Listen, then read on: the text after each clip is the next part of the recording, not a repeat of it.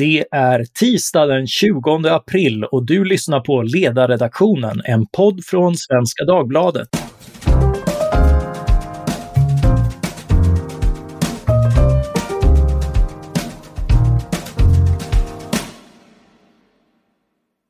Jag heter Mattias Svensson och dagens ämne är innovationsklimatet.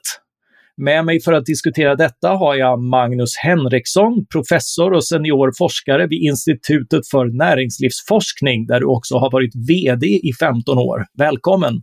Tack så mycket, tackar! Samt Christian Sandström, biträdande professor vid Internationella handelshögskolan i Jönköping och knuten till forskningsinstitutet Ratio. Hej och välkommen du också! Hej, hej! Kul att vara här. Mm. Ja, innovationsklimat, innovation och klimat. Det finns en svensk satsning på fossilfri stålproduktion, hybrid, som ska ta oss in i en klimatvänlig framtid med ett tänkt genombrott några år bort. Jag har själv följt rapporterna om den här satsningen och liknande i exempelvis USA och tänkt att äntligen, nu, nu börjar framtiden bli spännande på riktigt. Och jag kan tänka mig få saker som vore så tilltalande för några som forskar om innovation och som talat för teknikutveckling som en nödvändig komponent i att lösa klimatfrågor. Eh, men på Dagens Industris debattsida har ni båda varit kritiska till projektet. Eh, hur kan det komma sig? Ja, om jag börjar lite så får du fylla i Magnus. Eh, och eh, ja, fossilfritt stål, det låter ju som att man kan ju inte vara emot det. Det är som du säger, det är teknikutveckling och det är grönt och det leder till en bättre miljö och så vidare. Eh, när vi börjar titta lite närmare på det här så eh, ställde vi oss frågan om det här verkligen är att betrakta som fossilfritt eller grönt. Eh, det är då Nämligen på det viset att det här nya sättet att tillverka stål eh, ska man använda sig av vätgas. Och eh, för att få till det där så krävs det då fantastiska mängder elektricitet. Eh, och det kan ju inte vara vilken elektricitet som helst då heller, utan den behöver ju vara grön, det vill säga någon typ av vattenkraft får man förmoda. Och eh, all den elektriciteten som då tas i anspråk har ju en alternativ användning. Den hade kunnat användas eh, till hushåll, till industrin eller till att eh, lägga ner olika former av smutsigare energislag i Europa och kanske även i Sverige. Och bara så man får en uppfattning om, om de här kvantiteterna då, så rör det sig alltså om att det här Hybrid då, som är en, en företrädesvis statlig och SSAB-driven satsning och det här H2 Green Steel tillsammans kommer att ta i anspråk, uppskattar man, runt 60 terawattimmar. Och det här är alltså nästan hälften av Sveriges nuvarande elproduktion. Nästan hälften för detta. Och det ger oss en idé om det, den enorma storleken i detta och hur oerhört elektricitetskonsumerande den här vätgasproduktionen är. Så mot bakgrund av detta så skrev vi då, det var jag och Magnus och Siri Terjesen, en första artikel där vi egentligen ställde frågan, är, är det här att betrakta som grönt egentligen?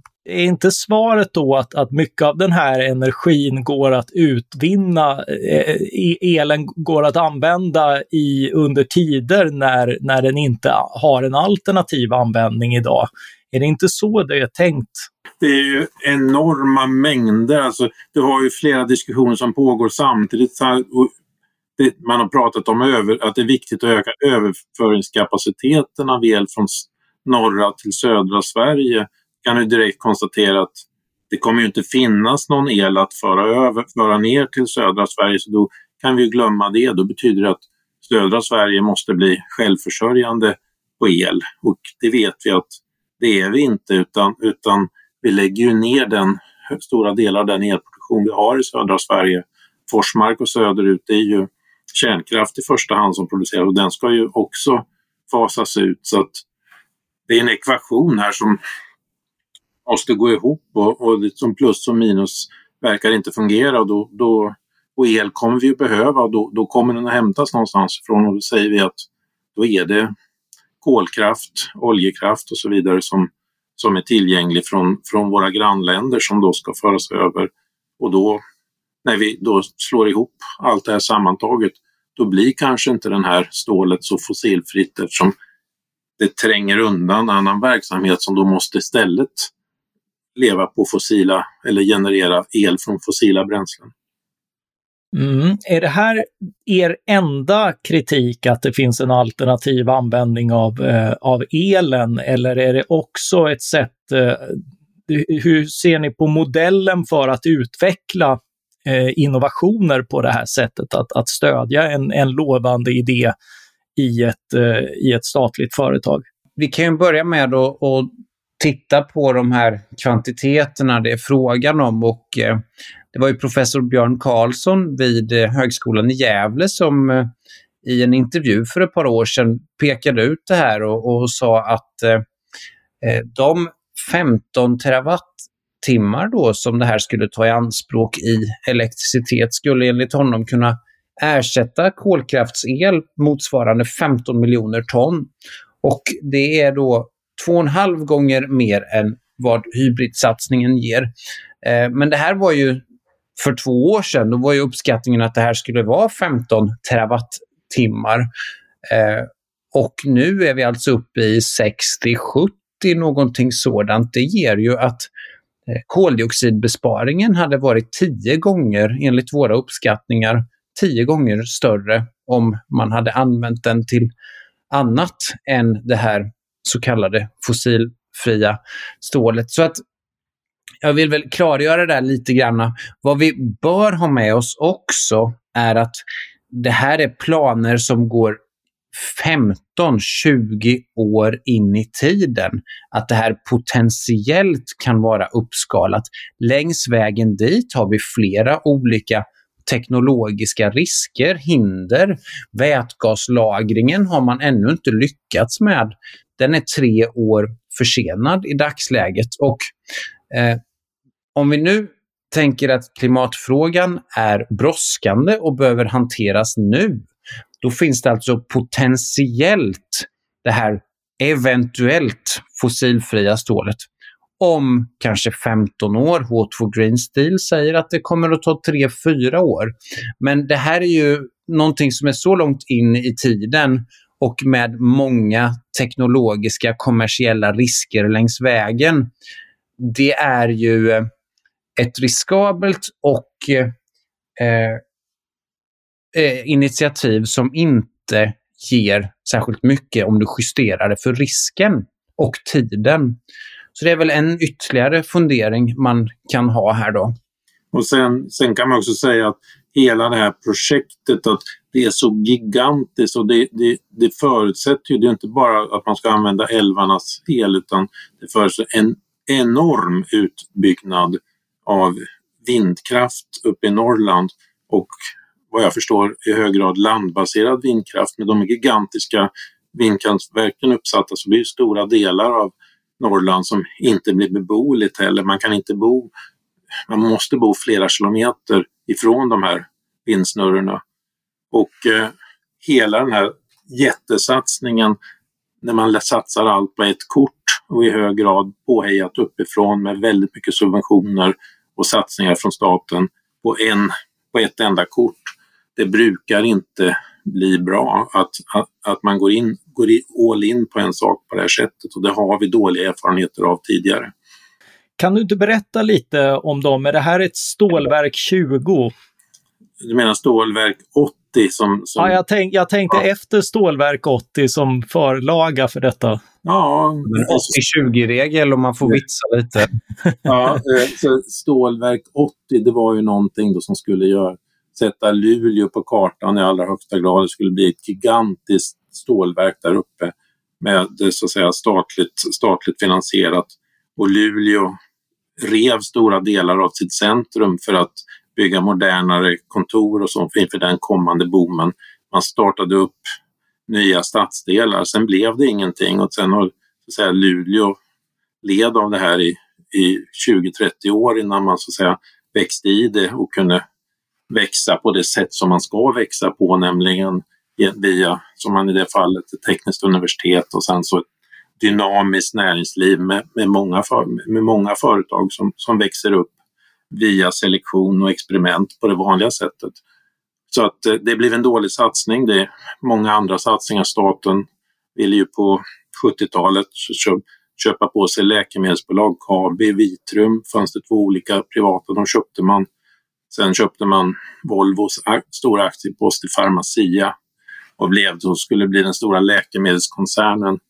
Det klarade man ju inte av utan det såldes till ett ganska mediokert läkemedelsbolag i USA som heter Upjohn och blev Pharmacia Upjohn. De klarar inte detta och sen så delades det upp och är, en del är Monsanto, en del annat är Pfizer och eh, så att säga på grund av att staten gick in här så, så blev det inte den här blomstrande svenska läkemedelsindustrin utan det styckades upp och visserligen finns det en del verksamheter kvar i Sverige men det skulle naturligtvis kunna vara något helt annat om inte staten hade varit in och roddat i det här och trott att de skulle kunna leka företag och göra bra ifrån sig.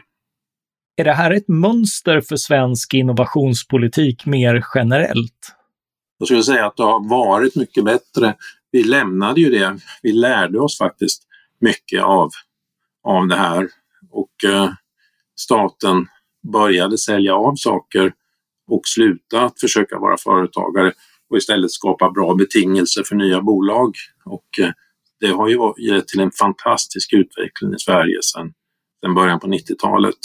Kom ihåg att i början på 90-talet så hade vi massarbetslöshet, vi hade jättehöga räntor. Vår BNP per capita var nere på Italiens nivå. Nu ligger Sverige ungefär 35-40 procent högre än Italien i BNP per capita. Och det beror ju på att vi slutade hålla på med sån här top-down politik utan skapade betingelser för att näringslivet skulle växa fram på sina egna villkor. Det har ju lett till en del eh, eh genombrott. De flesta man kan tänka på är väl IT-relaterade, men för den som är orolig för just klimatfrågan, är det inte just sådana här genombrott som behöver komma nästan till, till varje pris för att man ska ha en chans att, att eh, i alla fall få ner väsentliga delar av eh, koldioxidutsläppen. Just det. Ja, eh, det har ju hänt ganska mycket med koldioxidutsläppen i, i Sverige under den senaste 30-årsperioden. Så eh, sedan 1990 har då BNP gått upp med 80-85 procent totalt räknat. Samtidigt då har koldioxidutsläppen gått ner med 28 procent. Och eh, om man då ställer koldioxiden i relation till BNP, då är det alltså en nedgång med 60 procent under en 30-årsperiod. betyder inte att vi har kommit i mål. Det betyder att vi har kommit en ganska så god bit på vägen med hjälp av katalysatorer, med hjälp av ny teknik, med hjälp av bränslesnåla bilar. Eh, det har hänt ganska mycket längs vägen här och eh, det man möter ofta det här, det här är en så viktig fråga så vi måste ta till de riktigt stora satsningarna. Eh, och det finns ju flera exempel på detta även i nutid som har lett oss inte till någon hållbar utveckling. Och det kanske mest påtagliga, det är ju den här satsningen på eh, att man skulle göra eh, man skulle göra etanol ur cellulosa i Örnsköldsvik eh, med omnejd och detta kommunala bolaget Sekab då som drog på sig med åren miljardskulder och det här är någonting som eh, invigdes av statsministern år 2004, en ny anläggning och det här lät ju på många vis som det låter idag. Man var i den här euforifasen. Eh, EU-pengar, myndighetspengar, regionala pengar, kommunala bolag, statliga bolagspengar. Alla kranar drar igång samtidigt. Och nu ska vi återindustrialisera, vi ska ha grön tillväxt, vi ska ha nya arbetstillfällen. Tyvärr var det ju fel val av teknik i det fallet. Och eh, Eh, enskilda företag på en marknad har ofta väldigt svårt att välja rätt teknologi. Det kan man inte veta från början. Allting är en rörlig materia. Eh, marknaden är en selektionsprocess över tiden där vi successivt hamnar i bättre lösningar som förädlar sig. Och om inte en enskild aktör på marknaden klarar av att välja rätt, utan det marknaden kumulativt över tiden som väljer rätt, ja, då får vi fråga oss varför politiken skulle klara av att välja rätt. Ehm, det finns många exempel på att man inte har klarat av detta och konsekvenserna i nästa läge bortom den här euforifasen, det är att investeringarna bär inte frukt och så småningom tar alla de här satsningarna och stöden eh, slut och då finns det ingenting kvar annat än ett städarbete, det är nedskrivningar och det är eh, skuldsättning av kommuner och staten får det än en gång på sitt bord. Det här är fallet med Sekab, det är också fallet med flera stora biogassatsningar vi har haft i landet under de senaste 10-15 åren. Gobigas i, i Göteborg är ju ett av exemplen där man har dragit på sig eh, en miljardskuld som skattebetalarna ytterst hamnar med och en frånvaro av hållbar utveckling. Det, det, låter ju mer som ett, ett eh, sätt att undvika konsumtion, att, eh, att skapa sådana här svarta hål och hälla pengar i. Uh, men, men det är kanske inte så, så hållbart. Jag tänker på sånt som solenergi och vindkraft. Där har ju några länder ändå subventionerat kraftigt, men man har också fått igång en Mm. marknadsutvecklingen ett prisfall på energin som, som kommer all, andra till del. Hur, mm. hur vanlig är den processen och är det något att hoppas på? Ja, men, men det tycker jag, alltså av allt stål i världen så är det väl inte mer än en, en hundradel som produceras i Sverige. Så 99 procent av allt stål produceras någon annanstans. Teknikutveckling för grön teknikutveckling pågår ju i hela världen hela tiden så att vi behöver ju inte ta på oss egentligen och satsa allting på att vi ska lösa det här problemet utan det kommer ju lösas någon annanstans också så att det är nog för ett litet land smartare att jobba på väldigt många olika marginaler med, med det här och sen när det sker ett tekniskt genombrott i, i något annat land då, då vet vi att den tekniken kommer att sprida sig. Vi kommer, kommer adoptera den också så att imitation, att använda teknik som andra utvecklar, det, det, är ofta väldigt effektivt. Och sen hitta så att säga nischföretag som kan med mjukvara och annat leverera till de här. Så att, så att eh, det är att satsa på det här väldigt råvaru inriktade, men enormt kapitalintensiva som vi talar om idag och som dessutom då slukar så mycket av en, en helt grundläggande nyttighet som vi måste ha, nämligen elektricitet det i sig kan, tycker jag man kan skaka, ställa sig liksom, det är lite skrämmande, man blir lite rädd när man, när man hör den här satsningen och när man hör precis alla nästan med en enda röst drar åt samma håll. Tittar vi på några av de här med samtida exemplen på när det har gått riktigt fel. Jag tänker Sekab, jag tänker biogasen och försöker förstå vilka är mekanismerna bakom det här att kommunala bolag ackumulerar miljardskulder eh, och lägger pengar på det som i slutändan visar sig vara helt felaktigt och fortsätter med det. Så är en starkt bidragande faktor alla, förekomsten av alla dessa statliga stöd. Och det är stöd på olika nivåer. Det är EU-pengar, det är flera olika myndigheter, eh, Tillväxtverket, då är det mer EU-pengar. Vi har Vinnova, vi har Energimyndigheten, vi har Naturvårdsverket. Eh, plus då att det ofta är kommunala bolag och kommuner och regioner som eh, pytsar upp pengar. Och allt det här gör ju att det är någon annan som står för notan. Någon annan står för risken och varje investering i ny teknik är ett risktagande. Men om det aldrig är ett enskilt bolag som självt måste stå för något av risken så blir man immuna mot risker. Man tar för mycket risker och det är till och med så att när det hela tiden finns mer pengar att söka så fortsätter man långt efter att någonting har eh, blivit eh, totalt misslyckat och det, det, är tydligt att vi måste avsluta. Men man fortsätter ändå därför att det går att söka pengar för sakerna. Och det är det här vi kallar då för bidragsentreprenörskap. Det vill säga att organisationer sätter i system att söka offentliga pengar från många olika instanser. Och det är så mycket pengar nu så att det här går att hålla på med i decennier. Eh, och, och, det finns fortfarande mer pengar att, att söka. Sekab har ju fått mer pengar i Örnsköldsvik de senaste åren. Eh, många miljoner ifrån EU.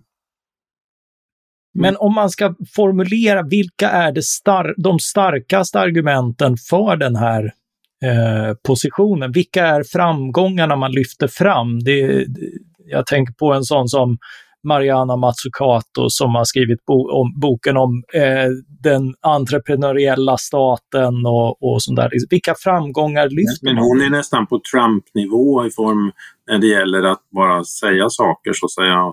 Att påstå saker som inte stämmer, är oerhört fräck och charmig och skicklig på att komma med budskap som, som eh, tjänstemän i de här innovationsbyråkratierna naturligtvis köper eftersom det ger en väldigt stark och central roll till dem själva. Så att, men det är skrämmande, den bild hon ger av hur innovation och tillväxt och utveckling går till är i grunden felaktig men väldigt, väldigt attraktiv att ta till sig jag har ju ändå tittat på eh, alkoholpolitisk historia och där har ju staten onekligen haft en stor roll och ett par av de avtryck som faktiskt eh, gjorts är ju dels att eh, svenska staten i all sin vishet lyckades lansera Absolut Vodka med alla reklamkampanjers moder eh, med lite tur och man experimenterade även med barbröstad servering på restauranger och annat i eh, som, som var eh, fräckt för tiden på 70-talet. Eh, så staten har i alla fall försökt och ibland till och med lyckats att, eh, att få till någonting. Sen är jag inte säker på att det var särskilt bra eller i enlighet med målen. Mm. Om man tar Matsukatos argument då att staten har haft en central roll i innovation och teknisk utveckling under 1900-talet så eh, för mig är det lite ett, eh, ett icke-uttalande. Ja, om staten i många, många ekonomier är 30-40 procent av BNP eh, och utöver det reglerar och interagerar på olika vis med eh, privata företag, då vore det konstigt om den inte hade haft någon typ av roll och att vissa av de här sammanhangen där du haft helt prisokänsliga, helt, helt kostnadsokänsliga aktiviteter, så har det uppstått mycket bra saker. Eh, men det kan man inte ta som intäkt för eh, att, att en sak som hybrid är bra, exempelvis. Utan det är precis vad det är. Ja, staten har gjort en del och, och marknaden har gjort en del och, och visst har det varit en del grundforskning som har varit vettig och som sen spilt över ifrån ja, teknik som utvecklas runt andra världskriget och i kalla kriget. Ja, men det är inget nytt vetenskapligt att, att så skulle vara fallet. Och ganska mycket av den sortens teknikutveckling har ju också ägt rum på privata företag och det finns en ganska stor forskning om så att säga var innovationer uppstår i ekonomin. Man försöker att uppskatta det på olika vis. Och det, det är ingen av den litteraturen som säger att staten står för den överväldigande delen av innovativ aktivitet i ekonomin. Tvärtom snarare. Jag skulle säga att hennes exempel handlar om lägen när till exempel andra världskriget till exempel kalla kriget när det hela tiden finns ett hot om total utplåning och också månlandningsexemplet när president Kennedy samlar nationen kring att vi ska sätta en man på månen och ta honom tillbaka igen innan, innan detta decenniums slut, kosta vad det kosta vill. Då har man det här målet och med det, i det projektet jobbar 400 000 människor, nästan alla i privat sektor i en mängd olika företag som uppfinner Gore-Tex, eh, skapar små datorer, skapar en mängd olika nya material för att det, ska, eh, det här ska vara möjligt. Så att, så att det är en sak när det finns krig, hot mot landet eller något extremt fokuserat, då kan naturligtvis det här fungera. Men i normal fredstid när det inte ser ut på det sättet. Eller, eller det handlar om något väldigt diffust, nämligen eh, global uppvärmning, då är det mycket, mycket svårare. Ja, det är väl lite grann det som är problemet att eh, den, glo den, globala uppvärmningen skulle definitivt kräva genombrott, men det är så mycket det, om, om månlandningen var ett fokus så skulle du behöva ett antal olika fokus för, Eh, för att komma någon vart i klimatfrågan. Ja, alltså man borde ju göra det självklara, nämligen en, globa, ett, en global eh, koldioxidskatt som gör det helt olönsamt att överhuvudtaget ta upp kol i jorden. Det är ju liksom det, det första man skulle göra. Då skulle det bli jättefart på företag och forskning och innovation för att kunna, kunna fixa det här ändå utan att släppa ut. Men det, det, det är ju det, som det, det effektiva, men det lyckas man ju inte åstadkomma. Istället håller man på på det här sättet. Liksom, så, så att, eh, vi vet ju vad som är det mest effektiva sättet att göra det på, nämligen förändra priserna. Eh, och det gör man ju då med en koldioxidskatt. Och sen så kommer företagen att inom ramen för den restriktionen att på miljoner olika sätt, på miljoner olika ställen, försöka hitta lösningar. Och det Magnus är inne på här, det är ju ganska väl förankrat inom miljöekonomi och, och liknande litteratur. Ta amerikanska ekonomen Michael Porter då, som lanserade den här så kallade Porter-hypotesen i en artikel 1995. Alltså att miljölagstiftning leder till innovation eh, vilket för berörda företag innebär att det inte nödvändigtvis behöver vara så att eh, regleringar, miljölagstiftning leder till högre kostnader och till försämrad konkurrenskraft.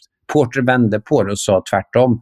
Nej, det här är någonting som leder till innovation och som därmed är, är bra. Och eh, eh det Porter är inne på också här, det är ju hur viktigt det är med en teknikneutral, utfallsorienterad lagstiftning. Eh, det är då marknaden jobbar på rätt sätt mot att lösa problemen på det här evolutionära process, eh, processviset vi har varit inne på. Och eh, när man när staten slutar göra det där och börjar tänka det här är så viktigt så att vi måste börja intervenera och satsa mm, olika resurser, bygga olika samverkansmodeller, eh, börja lägga stora investeringar från olika budgetar, då är det en överhängande risk för eh, förvrängning av konkurrensen. Det är väl en grej. En annan är att man väljer fel teknik. Och det tredje det är att olika intressegrupper börjar Eh, påverka politiken till sin fördel. Det är väl det man ofta kallar rent-seeking då på engelska, eller regulatory capture, alltså att de här eh, satsningarna, de här lösningarna, de, de fångas och börjar exploateras av intressegrupper eh, så att utfallet inte blir särskilt innovativt i slutändan. Men om man tar, eh, om man, vi hoppar fram till eh, det som hänger över oss idag, nämligen pandemin och eh, erfarenheter från den. Eh, där, där har vi ju sett för eh, privata företag men också statliga satsningar på att snabbt få fram ett vaccin och eh, på något sätt har det lyckats väldigt fort. Vilka, vilka är faktorerna som har fungerat här och vad vad har inte fungerat? Men det var ju tur att man inte sa att att välja ut ett enda företag, Pfizer eller AstraZeneca, det är ni som ska göra detta för det är, det är ju slöseri om man håller på på 20 olika ställen och försöker få fram det här. Hur hade det gått då? Då hade det inte funnits något ännu. De hade kostat mycket men det hade inte funnits något. Nu har det tagits fram kanske sju, åtta olika, olika vaccin och de har för och nackdelar de olika. Det visar sig över tid här men det finns flera stycken och det har gått med, med rekordfart. Men det är, liknar ju lite mån, månlandningsexemplet, nämligen att hela världen ville ha det här, man ville ha fram det snabbt. Och det fick kosta mycket pengar. Så det blev liksom, då, då, gav, då, då gav man järnet på att, på att eh, få fram de här. Och det har ju gått med rekordfart. Om vi tittar eh, framåt, vad som väntar härnäst, så, eh, så har vi ju bland annat i, på diskussionen stora stödprogram i EU och USA och förhoppningar är att de ska leda oss in på ett bättre spår. Vi ska bygga tillbaka bättre än, än vad vi gjort tidigare. Vad, vad finns att hoppas på och varna för med, med den strategin? Jag tror att hybrid är eh, illustrativt för vad vi, vad vi har framför oss. Eh, EUs Green Deal då, eh, med dessa tusen miljarder euro över tio år. Det är alltid så med de här stora satsningarna att de har av någon anledning de här symmetriska, snygga siffrorna över sig, vilket ju också antyder att det är andra krafter, det är politik, det är att kunna visa upp sina eh, få pressklipp, eh, photo opportunities av olika slag eh, som, som driver mycket av det. Så eh, hur mycket av detta hybrid och H2 Green Steel och fossilfritt stål som är drivet av EU-pengar, jag vet inte. Eh, men jag tror det är ganska mycket. Eh, och detta med vätgas och grön vätgas, det är någonting man har börjat höra om de sista åren. Och vätgas har ju funnits och bränsleceller som, som teknik, som alternativ, det existerade redan på 90-talet. Men av någon anledning är det snarare elbilar enligt Teslas modell som har eh, fått genomslag. Så att vätgas är ingenting nytt heller. Anledningen till att vätgas har blivit så stort de här sista bara ett, två åren, min gissning är att det här är någonting som man från centralt håll i Bryssel har identifierat som någon typ av nyckelteknologi för en hållbar framtid.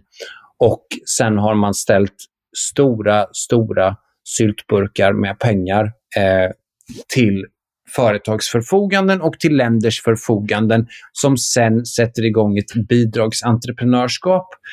Eh, och där befinner vi oss nu. Så att jag tror att vi ser eh, mycket mer av den här varan de kommande åren eh, och jag tror att det kommer bli begränsat med hållbar utveckling kopplat till det.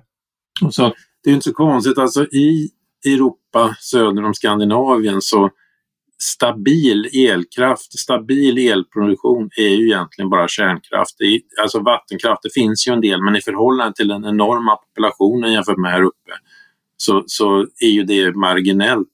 Men när man då bestämt sig för att kärnkraft ska vi inte vidareutveckla, då blir man extremt beroende av, då är det, vi, då är det vind, och, vind och sol och så vidare. Och då tror jag att man ser det som att vätgas. När det blåser mycket och vi har ett överskott, då måste vi använda det till någonting. Och då producerar vi vätgas och sen kan vi köra turbiner på vätgas när det inte blåser. Jag tror att det finns ett förhoppning om att det, att det på det sättet ska kunna gå att använda instabila elproduktionskällor i den utsträckningen. Men det handlar om enorma investeringar, alltså antalet vindsnurror som kommer stå på marken i Europa om det här realiseras fullt ut om, om 20-30 år kommer att vara enormt. Med dessa prognoser om en eh, vindkraftstät men kanske inte så klimatvänlig som vi hoppas framtid eh, jag att få tacka er. Eh, Magnus Henriksson, professor och seniorforskare vid Institutet för näringslivsforskning och Christian Sandström, biträdande professor vid Internationella handelshögskolan i Jönköping och knuten till forskningsinstitutet Ratio för att ni ville vara med i detta avsnitt av Ledarredaktionen. Tack så mycket! Tack så mycket! Tack, tack! Tack också till alla er som har lyssnat på ledarredaktionen. Har ni kommit på nya banbrytande idéer som vi borde diskutera eller uppfunnit goda invändningar mot något som sagts så mejlar ni till ledarsidan svd.se ledarsidan svd.se. Producent för det här avsnittet var Jesper Sandström. Jag hoppas att vi snart hörs igen. Tack för den här gången.